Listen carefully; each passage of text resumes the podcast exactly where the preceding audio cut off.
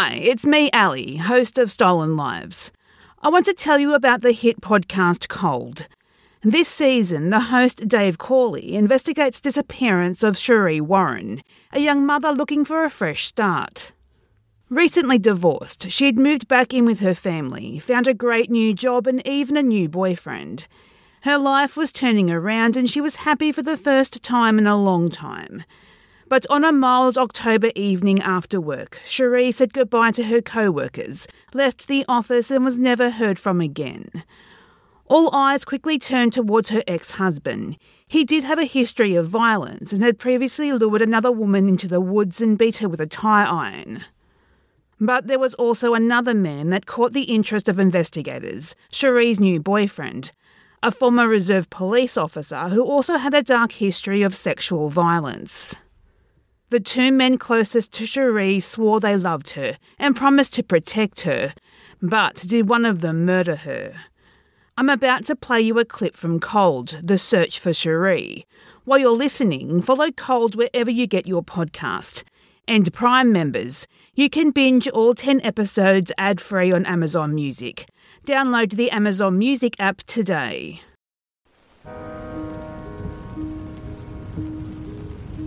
Rain drizzled over the canyon of the South Fork of the Ogden River. It pattered on the canvas top of Heidi Posnin's Jeep as she drove up Utah State Highway 39 on the morning of Friday, June 4th, 1971. She was on her way to meet the strange man who had for weeks been calling her, demanding they go on a date. You can't see it, but I'm doing air quotes. She turned right off the highway at the entrance to the Meadows campground, crossed a short bridge over the river, barely more than a creek, really, and stopped next to a camper trailer on the far side. A pair of sheriff's deputies dressed as fishermen stepped out to greet her. And I said, What should I do? And he said, Well, just pull across the street and then leave the Jeep parked like the sideways. You know what I mean? As Heidi's describing this to me decades later, she's using her hands to show the positions of her Jeep and the trailer, how the deputies told her to park next to them, but to reverse out after the caller arrived and passed by her position to block him from getting back across the bridge to the road. She was the cheese on the mousetrap. And they said, Make sure when he comes up, identify make sure that he's the right person. Two miles down the canyon, back in the direction of Huntsville, her husband, John Posnin, waited at another campground called Magpie. The sheriff was with him, along with the deputy, Halver Bailey. They all watched the highway as the clock ticked toward the time for Heidi's date to arrive.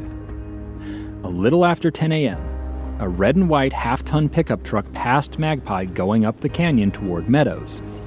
John Posnin saw a logo printed on the truck's door. And the dummy, he was driving his dad's business truck. Said Hartmann Plumbing. And when they drove past Magpie, John said he immediately knew who it was. Hartmann Plumbing and Heating belonged to a man named Bill Hartmann.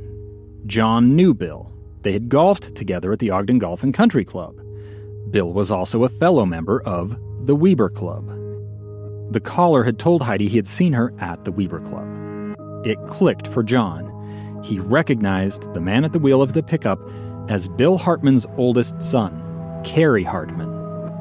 The sheriff tried to radio the two undercover deputies who were with Heidi at Meadows to let them know the caller would soon reach them. But the radio didn't work in the narrow canyon. Heidi had no idea who the young man in the pickup truck was when he turned off the highway drove across the bridge, and stopped next to her Jeep. No, because I never paid any attention to him before. I didn't notice him before. The young man rolled down his window. Heidi saw he had brown hair, green eyes, and appeared clean cut, like a cop or military man. Kind of forgettable.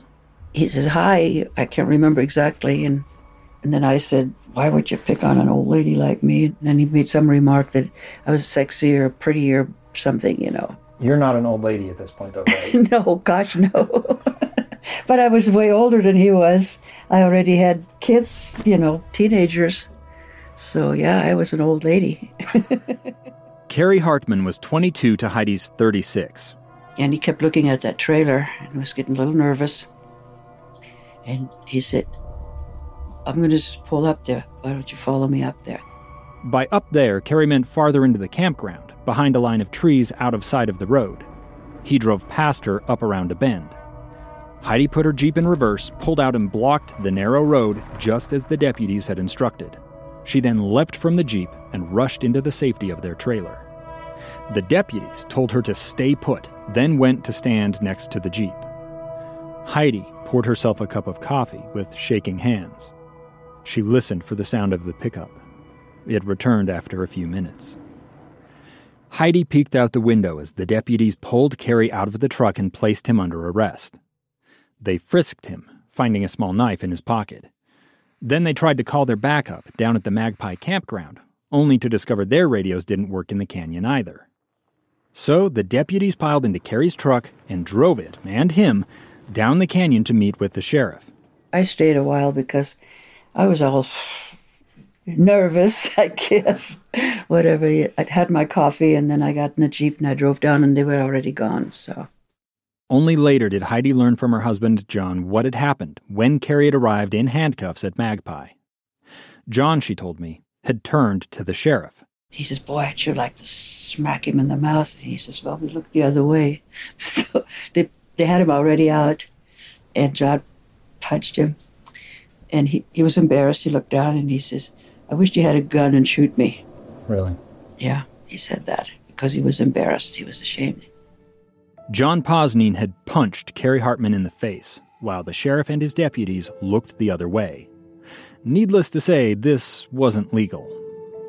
The deputies had then taken Cary to the Weber County Jail in Ogden, where they'd booked him on suspicion of making threatening phone calls. A minor, misdemeanor charge that didn't quite match the gravity of the whole situation.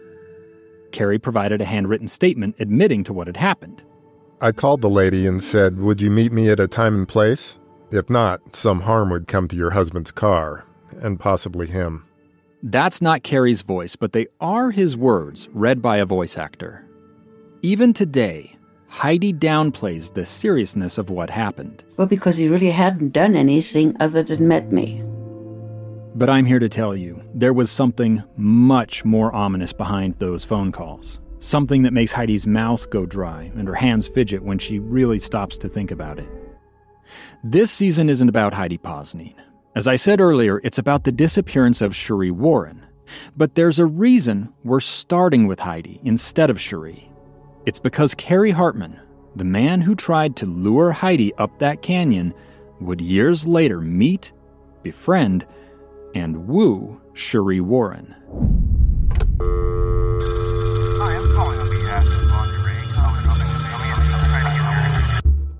Our story begins with a phone call. Voice on the phone said I was sexy. He had made literally thousands of those types of calls. He follows the women, gets to know them, and then hits them. Then, No reporting a body that I found. everything There are a lot of missing girls. escalates. She was beaten, stabbed until the knife broke, and then shot twice in the head.